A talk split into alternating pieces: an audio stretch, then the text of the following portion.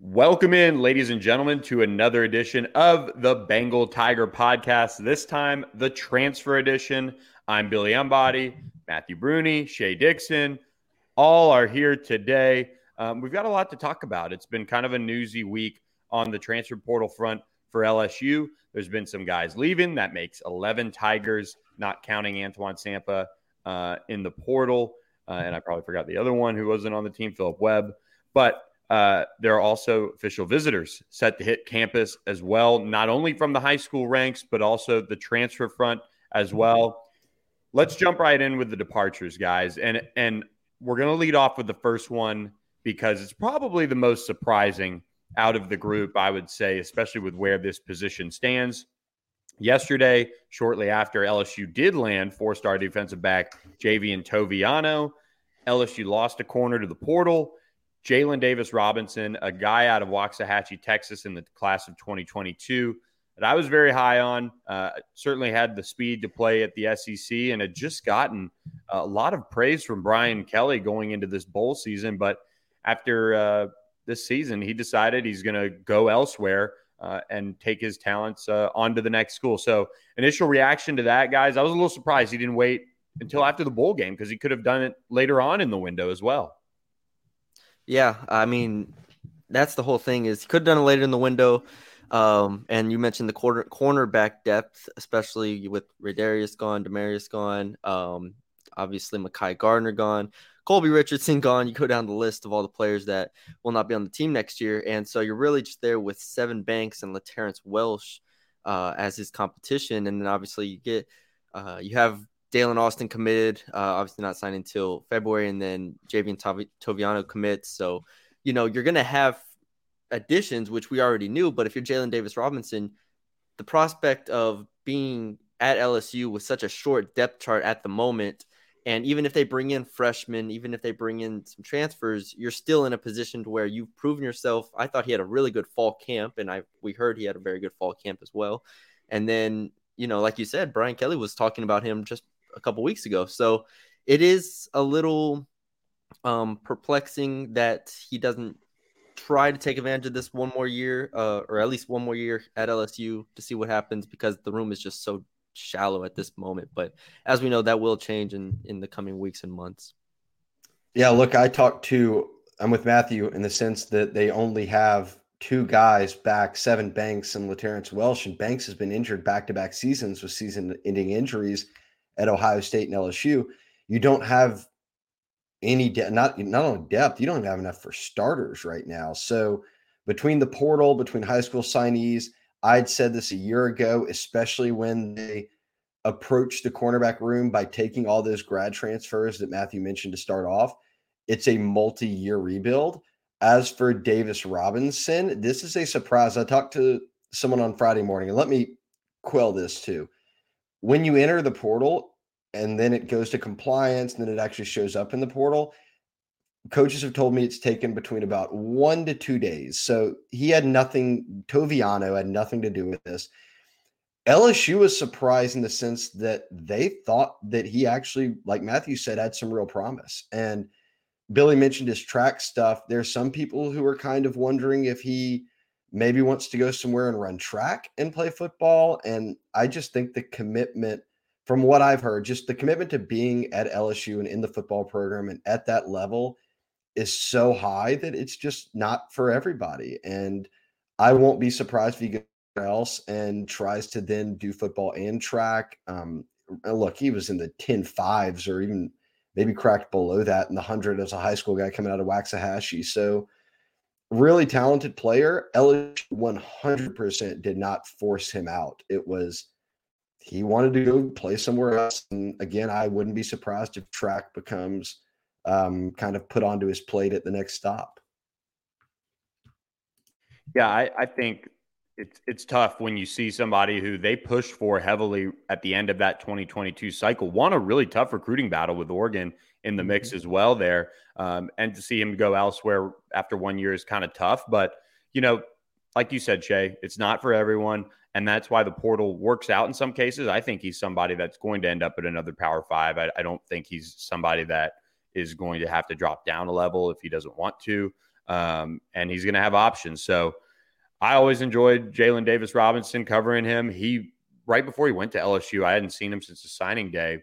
I mean, he bulked up in a big way. It looked like he was probably going to be a safety type uh, for LSU with how big he had gotten. So uh, his career ends pretty quickly, but uh, LSU is stocking up on corners. Javien Toviano commits this week, which was huge.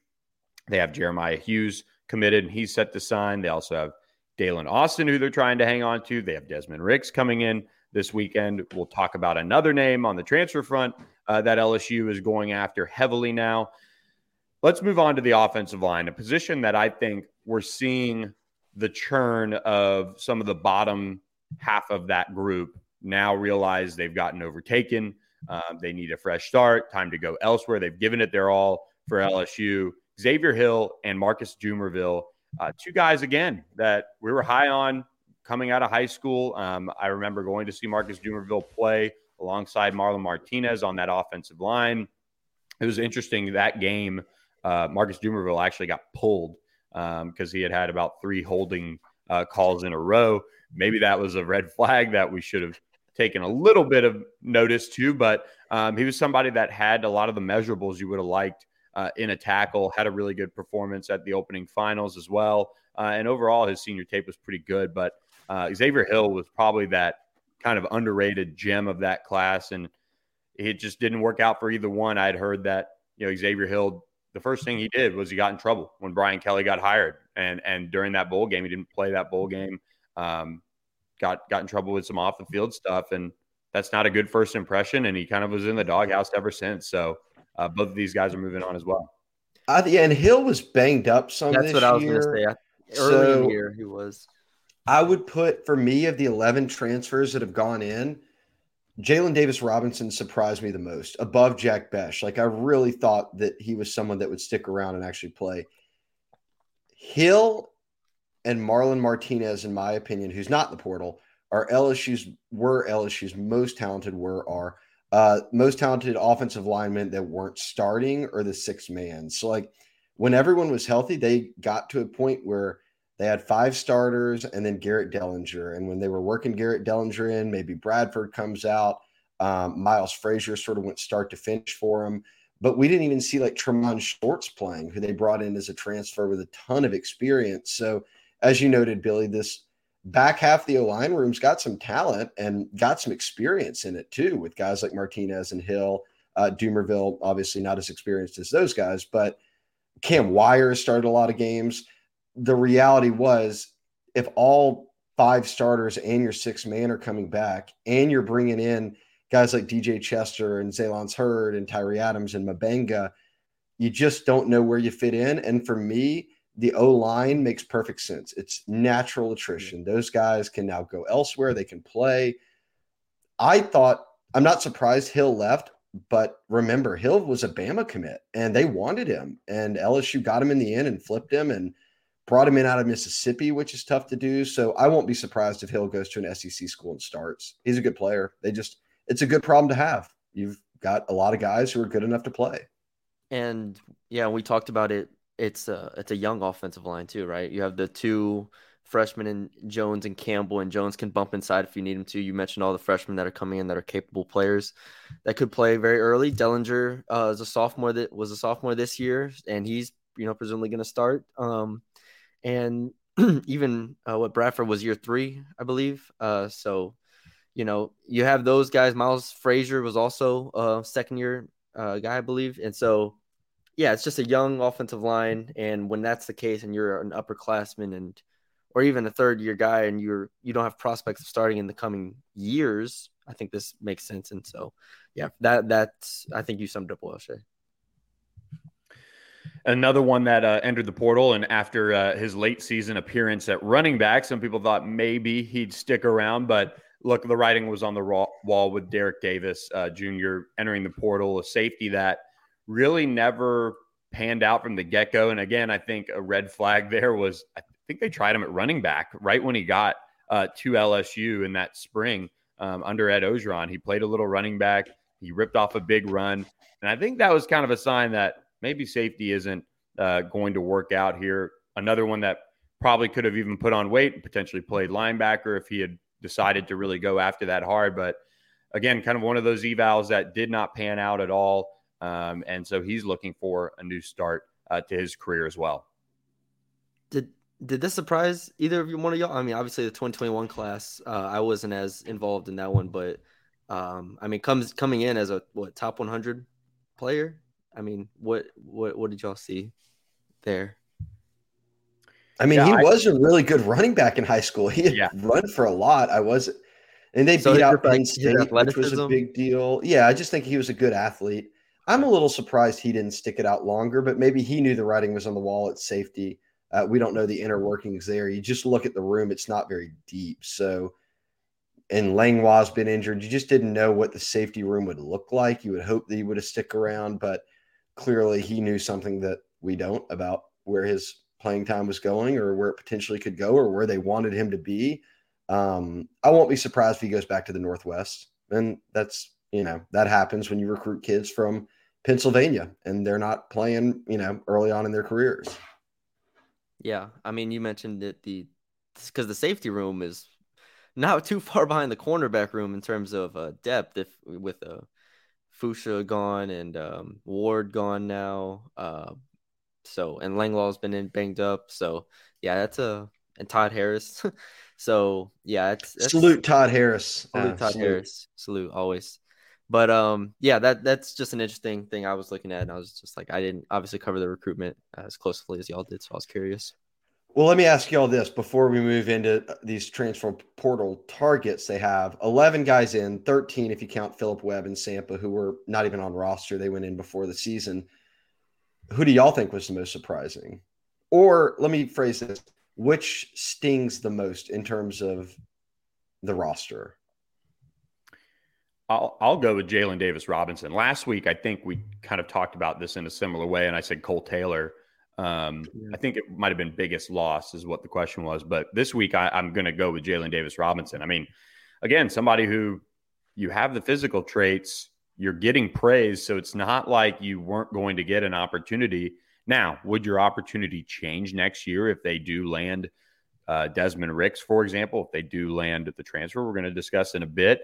Yes, absolutely. But in the same token, there are so many ways you can find yourself on the field as a corner, and we've seen injuries, we've seen things, you know, stack up in that respect, and to not stick it out, I just think was just a little short, short-sighted. You don't know all this, all the things that are going on, and and you don't know what their plan was for him in regards to the entire room as it would stack up, but just felt like you're getting all that praise you must really want a fresh start and maybe a change of scenery. So uh, I would say, in terms of the depth of the cornerback room, that was probably the biggest loss. Yeah, I mean that's that's probably probably the right pick. I I think if we keep going back to the Jack Bech one, I think it will be interesting to see. Uh, and we'll talk about you know transfer targets uh, here's here in a bit, but the receiver room is is going to be interesting to see how that they continue to build depth with that. Now they are adding four receivers in this class, so that's one way to naturally add it. But do they look to beef up the top end with Boutte and Nabers in uh, over this offseason and Brian Thomas? Uh, do they look to add to that as well? I think that'll be interesting. But yeah, it's I'm just I'm just sitting here looking at the cornerback and defensive backs just as a whole, like how many defensive backs they have on this team, and it's uh not a lot, not a lot. So yeah, I think Jalen Davis Robinson is probably the right pick there. Shea, any, any Yeah. thoughts? Who's your pick? No, I'm with y'all. Uh, it's Davis Robinson for me. I just think that the corner the corner room is just so shallow that that high and I know others went in like Demarius McGee went in, Ray Darius Jones went in, but like Davis Robinson had so much eligibility in front of him. And the fact that he actually got like named out by Brian Kelly alongside Quincy Wiggins, they were like, we want to give Yeah. guys like Quincy and Davis Robinson early run in bowl prep and give us a feel for what they've got, you know, next year. And boom, he's gone. So that's where I'm I'm settled in on. I mean, because I was higher on Laterrence Welch coming out of, out of high school, even though obviously the injuries and stuff. I mean, just from a talent perspective, I was like, Laterrence Welch, you get this guy going, it's great. And then all of a s- we we always heard about Jalen Davis Robinson, probably even more so, uh, just out of fall camp and everything. So that's where I was starting to get really excited for for Davis Robinson moving forward. But um, and then another guy, um, Jordan Allen, who I didn't mention in that safety. He's like a safety nickel type thing. I know some people were like, "Oh, can he play corner?" He's more of a nickel uh, or safety for this team. He worked with the nickels basically all year. Yeah, I think LaTerrence Welch, not to like sidetrack into a roster discussion in a way, but physically, you look at Terrence Welch, and if he can really get back to where he was before those injuries, I mean, he has all the tools. He, he looks mm-hmm. like some of the great Louisiana defensive backs that have played for LSU physically. And so I hope it works out for him. I mean, just somebody that really ended up having to make a t- tough decision with the coaching change. And, you know, they buckled down, they got him on board and all of that. But, um, you know, he is one that you really hope that he puts it together just because if he works out and pans out, that will take off a lot of the pressure that'll be on these guys that'll be coming in the Desmond Ricks, if they get them, the Javien Tovianos, um, and then if they get uh, Denver Harris, which is who we're going to discuss next. Uh, Denver Harris, nice Texas A&M transfer, the former Houston North Shore defensive back, the former five-star prospect. Shea Dixon, you had uh, just about as much scoop on this one as as anyone out there. Set the stage for us with with Denver Harris and how it got to uh, this point. Well, the Jordy Culotta show probably is the the lead uh, the the lead torchbearer here on the Denver Harris front. Um, look, to put it as simply as possible, Harris was pushed out of Texas A&M he played half a season. He was a midseason All American. The other half, he sat with a lot of other guys from that talented group uh, of on the A&M roster, who many of are now headed elsewhere. And Brian Kelly's been very public about wanting to approach the transfer portal with caution by feeling out players who he says have traits and would fit into the locker room. So I think people would pause when they hear a name like Denver Harris considered things did not end well for him after one year uh, at a team in the SEC West that you're very familiar with. You're familiar with him. You recruited him heavily a year ago when he picked A and M, um, but he did come to Baton Rouge this week. He had a long sit down with Brian Kelly. He got to meet with a lot more of the staff. Um, we'll see if he makes some other visits. Obviously, there'll be more than just LSU uh, move forward with recruiting him. But I will say that I think that LSU is a team to beat. But as we talk about these transfer portal targets, him, especially him, kind of being one that is a uh, a hot topic for LSU fans to talk about. I don't expect any of them. Like I don't expect LSU to make any moves until signing day is over. You've recruited now for a whole year this new staff, these high school guys, and that's where your focus is: is getting it to the finish line with the commitments, with your final targets here, and guys like Desmond Ricks and Isaac Smith and Kamorian Pimpton. Once they get past next Wednesday, Thursday, Friday, then I expect the portal news in terms of guys being added and not just guys leaving to start to heat up. But I do like early on, it seems from everything I've heard that the meetings went well enough for them to move forward with conversations with Denver Harris. I mean, it, it's such an interesting situation because, like you said, I mean, this is uh, when Brian Kelly got here. It's it was all you know, one hundred percent buy in or get out, and obviously that's what it still is. But Denver Harris, with the way that things went at A and M, and with the question marks that surround him, it's just it really is going to put to the test.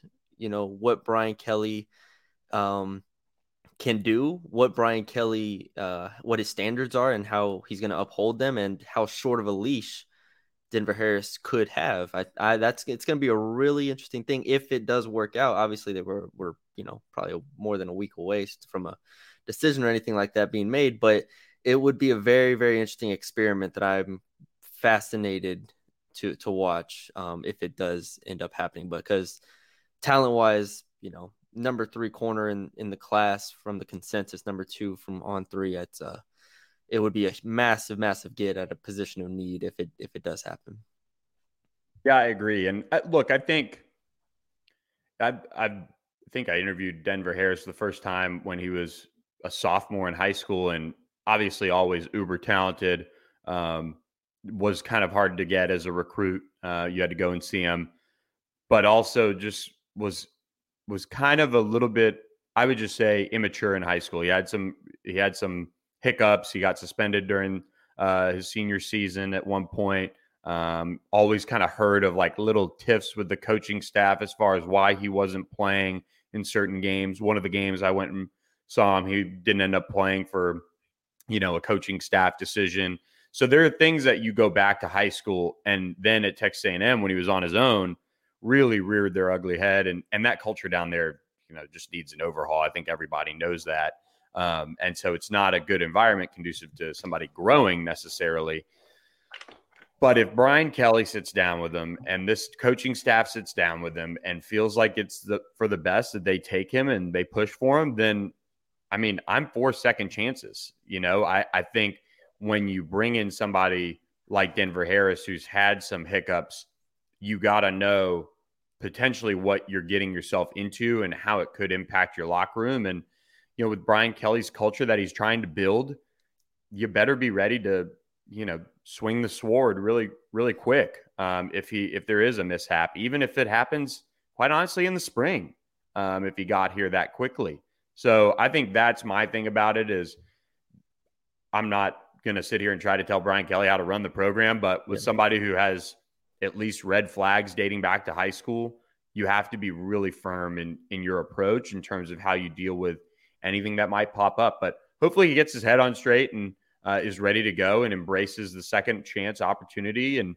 I think to play for a place that he really would have really enjoyed to play for right out of high school. I think he had a ton of interest in LSU, um, had some ties to the program, obviously with with TAC, but um, ends up at Texas A&M, and I think that that season that LSU had and the coaching change really impacted um, him not going to LSU. I think there was a dark horse chance that he could have ended up at LSU um, during that, and so um, yeah. Maybe maybe it's like maybe it's like Harold Perkins, but obviously Harold didn't go to Texas A&M. He committed there and then ends up where he ultimately wanted to be.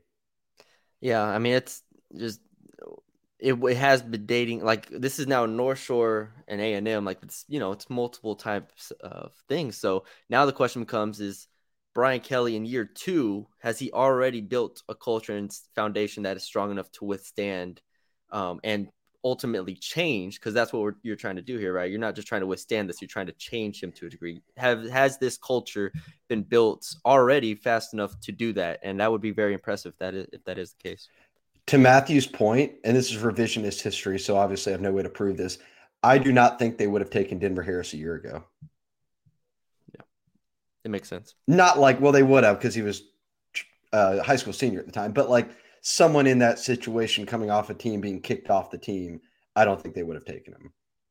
Yeah, because I, I, mean, I think maybe feel the locker room is in a more stable place. Yeah, yeah. I mean, I look. I think I don't know. I, I it, like you said, it's revisionist history. We're trying to guess something that that didn't ultimately happen.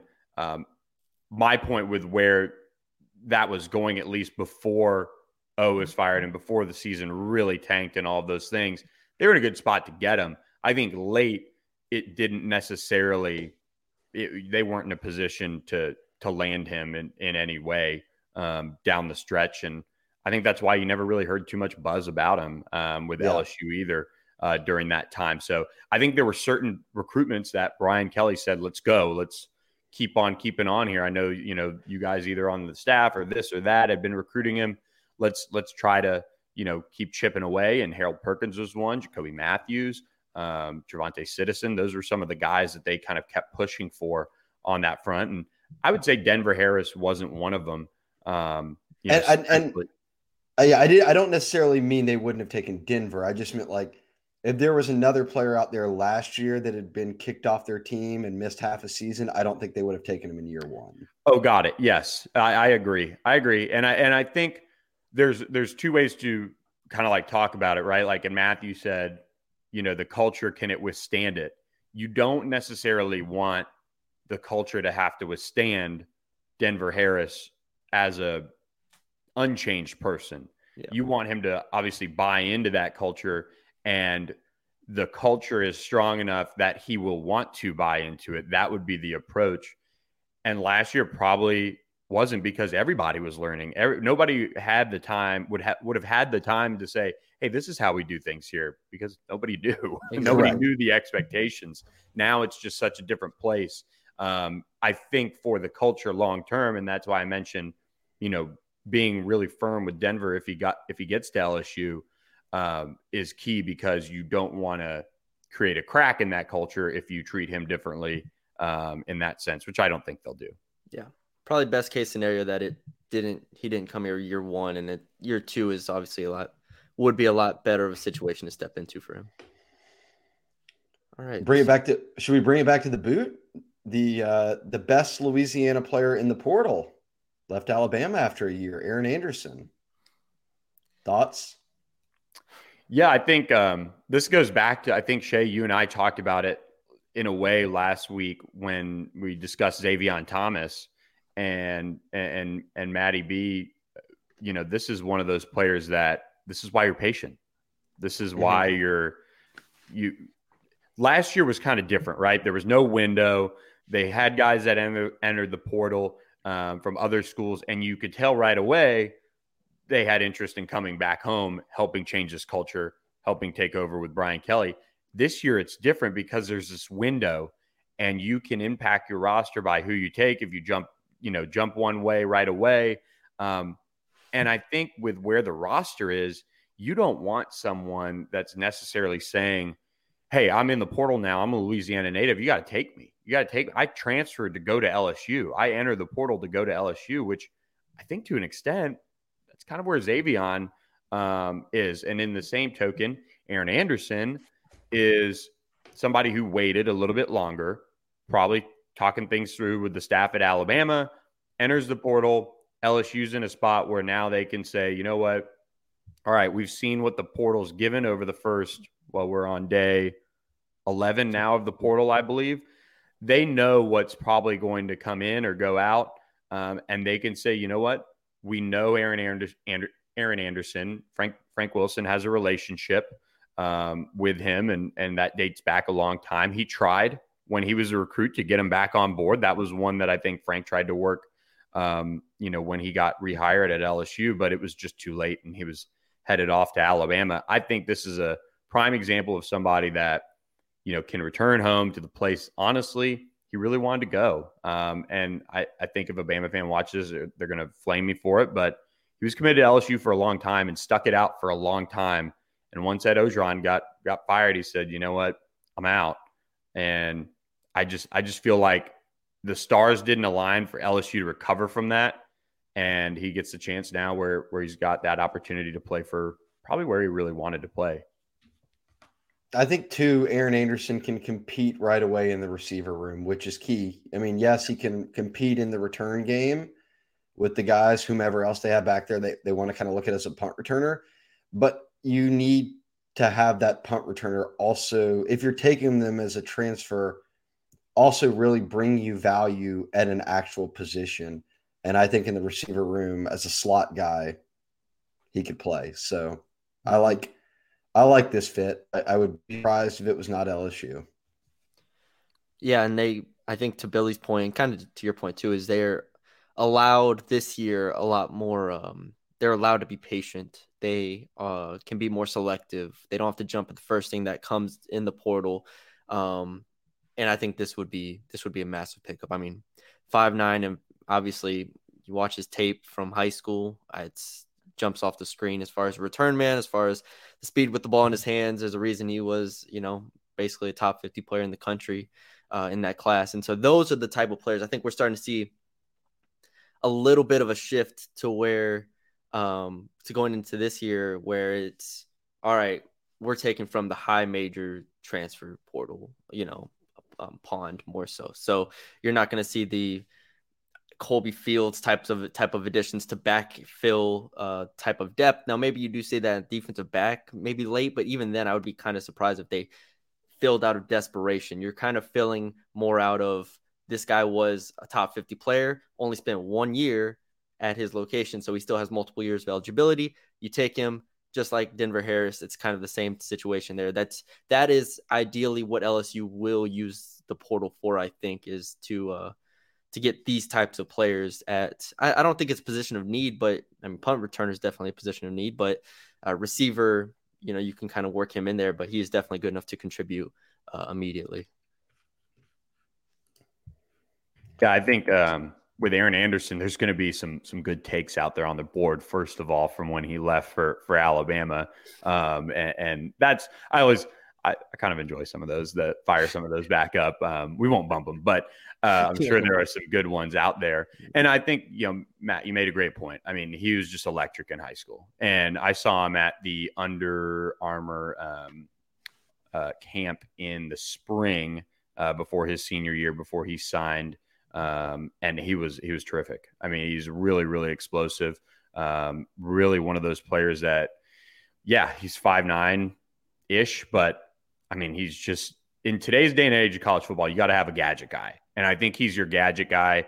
Um, and he can you know create some different mismatches. You maybe get him uh, the ball if the LSU plays with a little bit more tempo this year. Maybe he's out on the field and you know they're going five wide, and he just comes in the backfield real quick, and you give him a handoff, try to hit him with a quick pop. Um, so he just brings a lot to the table, and I think he's one of those players that he's just he's just special when he's healthy. So I think this is a no brainer for LSU to take him, and uh, you upgrade your return game as well.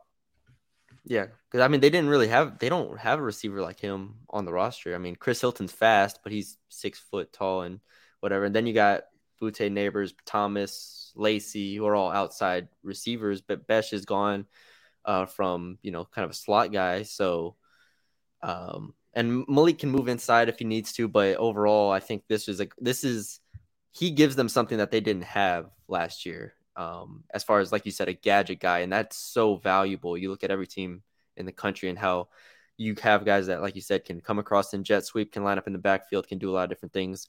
Return kicks, most importantly for this team, though. Um, so yeah, I would I would be very, very uh, excited if Aaron Anderson um, chooses LSU.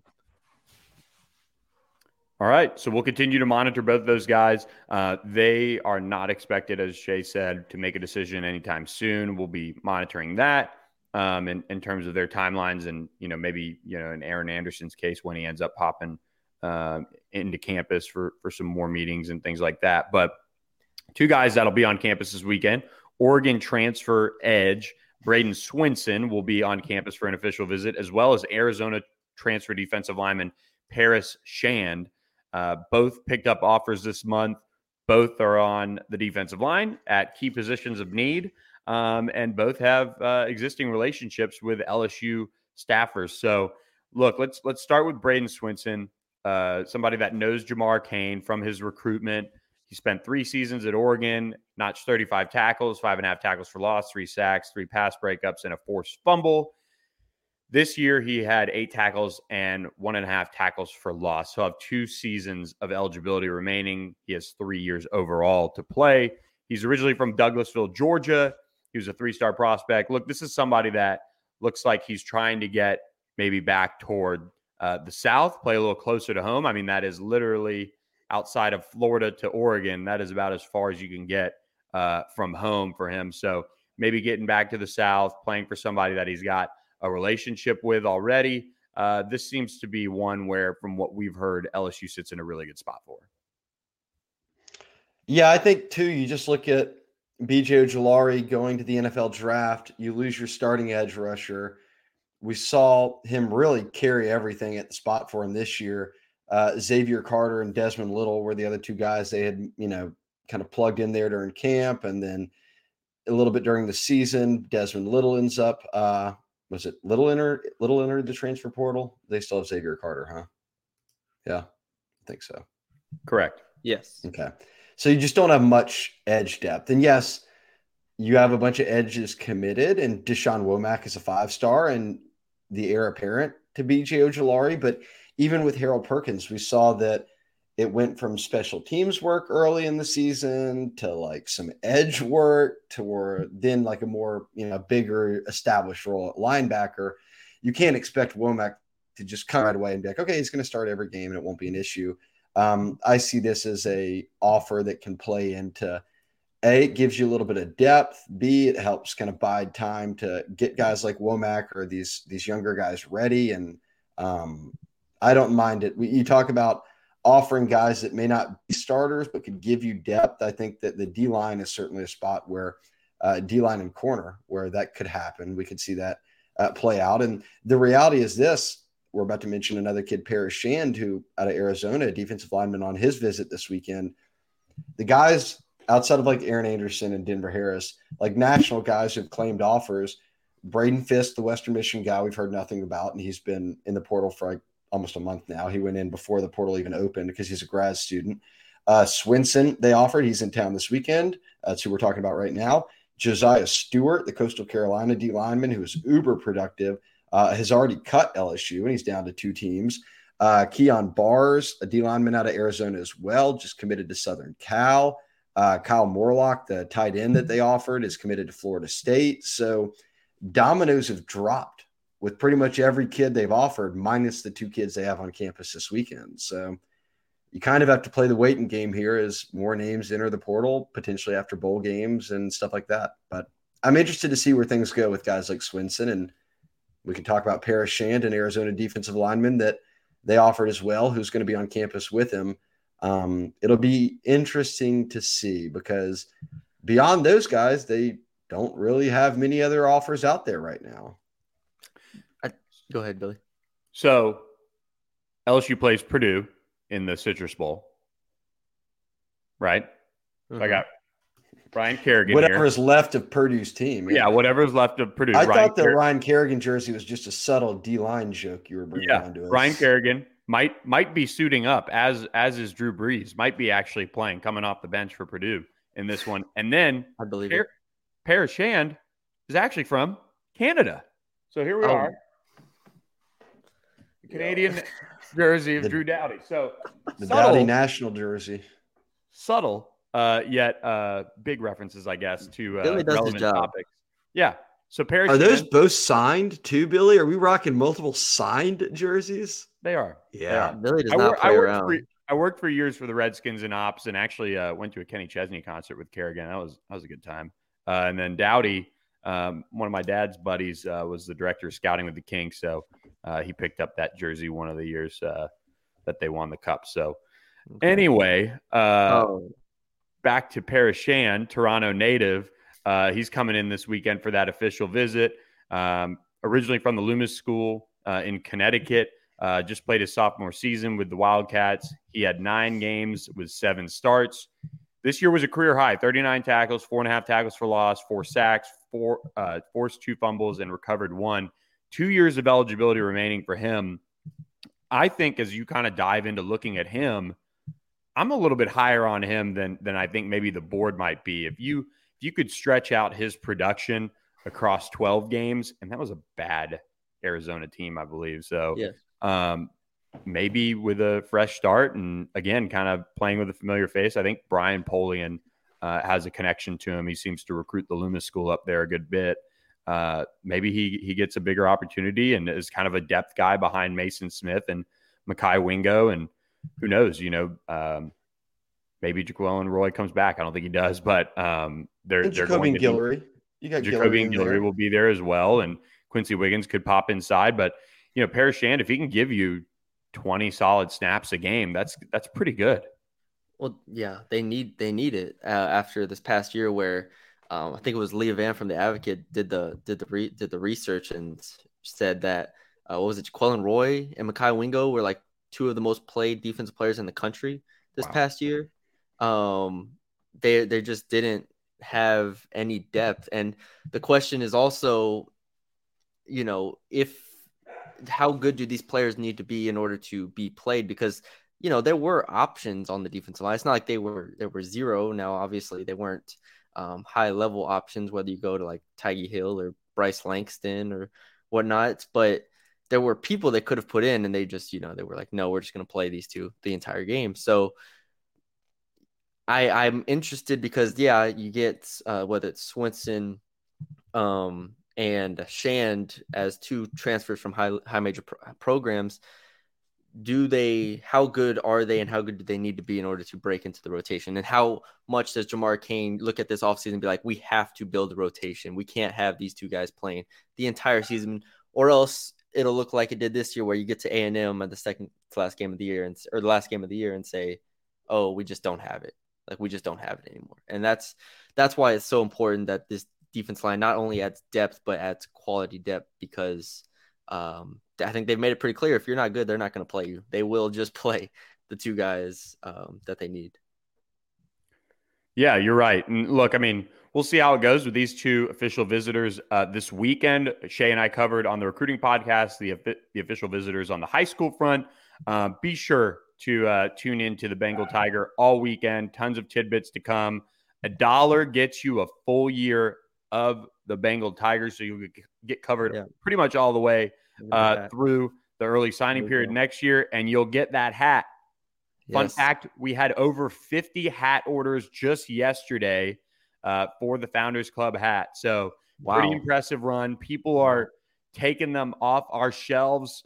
They will not last forever. And so get your subscription today. Help us hit that 4K mark on subscribers. Also, yep. mash that subscriber button uh, on our YouTube channel as well. Big news we did secure our first podcast sponsor. So stay tuned wow. for more information on that. Uh, lots to come with that new partnership that we're excited about. If you're interested, reach out. Uh, it's not as bad the, for the old pocketbook as you might think. So um, think about that as an option too if you want to uh, sponsor a podcast episode. Maddie B. Last thing, uh, for those who don't know uh, and haven't ordered your hats yet, uh, Billy actually has had all 2,000 hats in his house and uh, was just begging people to take them. So please order them so Billy can get into his new house. And, I sweat uh, so much, I, I, probably could go through all the, the 2,000 of them myself, though. All the shelves do it. And then, secondly, was uh, so I guess we're doing this Portal podcast on uh, Christmas Eve. Is that? no, this, 23rd. I think, in the words of friends, we might we might have to pivot a little bit uh, on that timing. So we will have kind of a interesting podcast schedule next week. I think we're going to be definitely all recruiting for the most part. Um, yes. I think Shea and I discussed doing a special Monday edition of the podcast uh, yes. to preview early signing period. Maybe it's all three of us. I don't know. Maybe we get other people involved. Um, and then the, the early signing period starts December 21st. Um, that Wednesday runs through that Friday. Uh, the run for these coaches is is almost over. They get a little bit of a break um, and then get back to you know getting ready uh, to play Purdue in that Citrus Bowl on on January 2nd. I will add before we wrap up to uh, the Paris Shand kid uh, that we were talking about out of Arizona. Last weekend, he was at Rutgers. He's just leaving Oxford. Um, hashtag transfer to the SIP. Uh, and so he's making a wave of visits here. So it'll be interesting to see how he thinks LSU stacks up compared to kind of the other trips he's made. Yeah that'll be a big big one uh, we'll see kind of where he goes and, and, for those wondering and i'm pretty sure this is true the transfer guys still have the very same recruiting calendar that the regular high school recruits have so it does go quiet on sunday so they can only host players on campus uh, starting sunday and then it's totally dead starting monday i think through the national championship game or the, the monday after that um, so this is that last push. Otherwise, players are going to have to come through on unofficial visits themselves. Um, coaches are going to have to work the phones while some of these guys make their decisions. They can sign paperwork, I believe, um, and and sign financial aid agreements or sign an NIL or uh, NIL. They can do that as well, but they can also set, sign some sort of NLI. Um, you know, that's similar for transfers to to get locked in as well. I do want to add one thing before we close out. Um, I was reminded of this this morning when talking to somebody. You only have this for we talk about like the 45 day window. The 45 day window is for a transfer portal is only to enter your name into the portal. So on like January 18th or whatever, like when the 45 day window ends, there's going to be a lot of kids in the portal who do not committed somewhere yet, and they can still be recruited. You can still talk to them, you can still bring them in for visits, all of that stuff. We'll see a lot of guys who will probably enter after bowl season, but not be immediately like spring guys. Like remember Noah Cain finished at Penn State, like Jay Bramblett finished at Notre Dame. Like so I was reminded that the 45 day window is only to enter your name, not that's when all the recruiting has to happen. So the portal will be dragging out long beyond January, whatever it is, 15th, 18th. So you're saying the the Friday Portal podcast is uh, all year thing now? It will have life. Okay, cool. Just wanted to. TBD. It lives. Did it. Well, it's uh, it's been a fun one. It's been a long one, so we're gonna close it out. Um, any last thoughts? No, don't think so, guys. No. Thanks for being here, everybody out there. Thanks for listening. For Shea Dixon and Matthew Brune, I'm Billy Embody. This has been another edition of the Bengal Tiger Transfer Portal Podcast. Uh, we will catch you guys next week at some point as uh, we will be pretty much all about the early signing period uh, with LSU looking to close out on some key prospects. So stay tuned, hit the subscribe button, subscribe to the BengalTiger.com for a dollar for a full year. Get your Founders Club hat, and we will catch you guys next week with plenty more coverage on the Bengal Tiger podcast. Thanks for listening.